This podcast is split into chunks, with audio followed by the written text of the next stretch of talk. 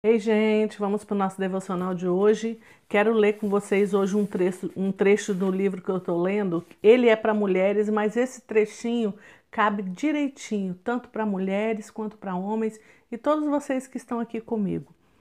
Ela fala assim: o nome da autora é Yara Diniz de Paula e o livro é A Plenitude da Mulher Cristã. E esse trecho ela fala sobre o que é plenitude.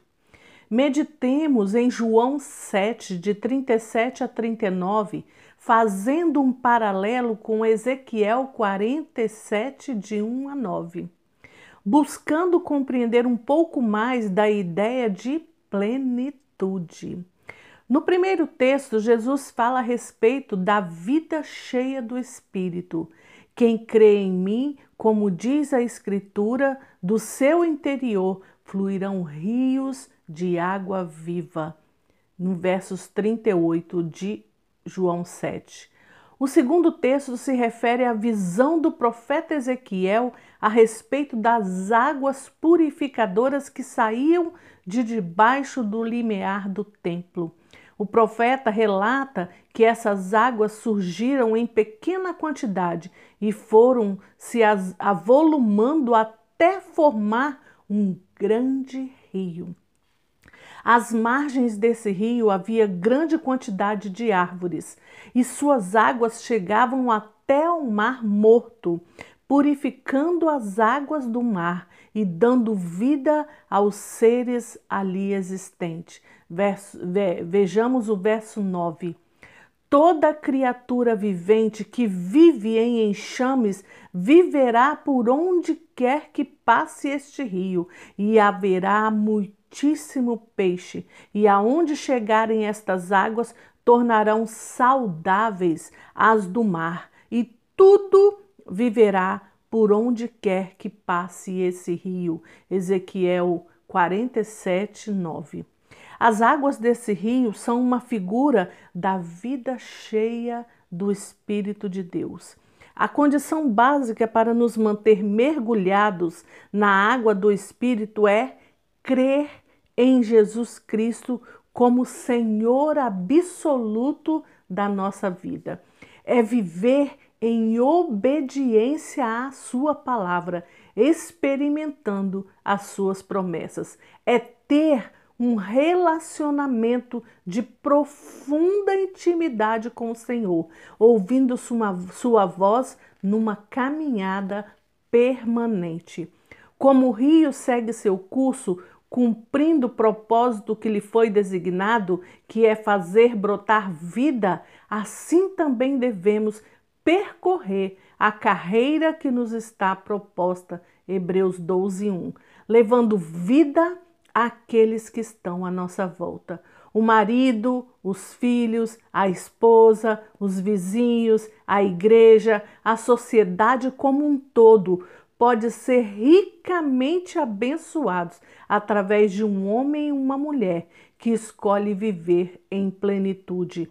Essa escolha deve caracterizar um estilo de vida que independe das circunstâncias. Vou ler de novo. Essa escolha deve caracterizar um estilo de vida que independe das circunstâncias.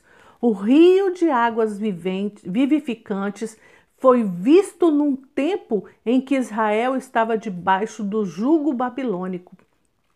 A despeito de estar numa terra estranha e em tempos de lutas, Ezequiel pode ter as, vis as visões de Deus do seu propósito restaurador para a nação eleita. Plenitude é isso. E esse vai ser o título desse nosso devocional. Plenitude é isso. O que, que é plenitude? É experimentar as lutas se sentindo vencedor. É romper as cadeias da aflição, do desânimo e da tristezas pelas armas do louvor e da adoração. É não ter medo das ondas revoltas, sabendo que o Senhor do mar se faz presente no barco. É vislumbrar o azul do céu quando só há nuvens. É, e muitas, é, muitas, muitos podem ser, muitas podem ser as nuvens da vida de um homem e de uma mulher. O marido que ainda não é convertido à, à vontade do Senhor, a esposa que não é convertida à vontade do Senhor, o filho andando por caminhos de morte, crise financeira, essa tem abalado muito esses tempos, abalado muito a fé de muitos é, filhos de Deus. A crise financeira tem desestruturado muitos, deixado de, deixando de crer que Deus pode fazer, que Deus pode transformar, independente de como está a situação do país. Deus pode fazer você próspero, mesmo num tempo de dificuldade na nação. Deus pode fazer você próspero. Então a crise financeira tem abalado muita fé das pessoas, enfermidades e muito mais, mas nenhuma dessas nuvens poderá ofuscar o resplendor do sol da justiça. A noite pode parecer longa, mas haverá sempre a certeza que a aurora virá, trazendo consigo o brilho e a beleza da estrela da manhã. No mundo passais por aflição, mas tende bom ânimo. Eu venci o mundo. João 16, 33. Então, o que, que é essa plenitude que eu e você precisamos ter nesse tempo e daqui para frente, porque as coisas, a tendência é ficar piores, porque o fim dos tempos está aí, o Senhor Jesus está às portas para voltar, então a tendência é piorar. Então, como eu vou ter essa plenitude nesse tempo de dificuldade, de escassez, de guerra, de confusão, de, de turbulência, de vida financeira apertada, de enfermidade, como que eu vou ter essa plenitude de Deus? Eu li aqui para você. É no relacionamento com o Espírito Santo. Nós temos o Espírito Santo de Deus. Então a gente vive hoje um tempo em que o Espírito Santo de Deus habita em nós e nos ajuda em todo o tempo tem um textinho antes da, do começo da leitura, da leitura que ela fala: podemos, por meio do Espírito Santo, nos manter na presença do Senhor, experimentando assim da sua glória e vivendo em plenitude. Então, você quer viver essa plenitude? Mesmo você estando em lutas, em aflição, em dificuldade financeira, você precisa romper então eu vou repetir: plenitude é isso.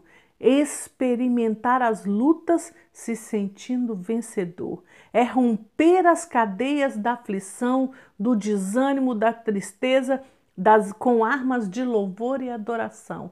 Eu sempre falo aqui: rompe, rompe esse momento que você está vivendo de dificuldade com louvor, com adoração. Essa é uma arma poderosa que nós temos eu e você temos essa arma poderosa, o louvor e adoração ao Senhor. Nos momentos de aflição, de luta, comece a adorar, comece a cantar. Igual aquela música da, da Cassiane.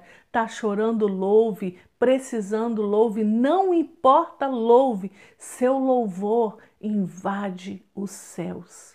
Então, assim, você vai louvando, você vai adorando ao Senhor ali no meio da sua luta, no meio da sua dificuldade, mesmo olhando as circunstâncias difíceis demais, você vai louvando, vai adorando o Senhor. Essa é a sua arma de guerra. Então, plenitude é isso. Um derramar do Espírito Santo, um, um encher, um transbordar tamanho dentro da minha vida e da sua vida que essas coisas não vão abalar a nossa fé, não vão abalar quem nós somos em Deus, porque nós sabemos da nossa identidade. Eu e você, nós somos filhos do Deus vivo através da morte de Jesus naquela cruz. Nós fomos adotados e hoje nós somos filhos, co-herdeiros com Cristo. Então nós nos posicionamos hoje desse jeito e vivemos essa plenitude do Espírito Santo em nós, em mim e em você. Aleluia! Aleluia.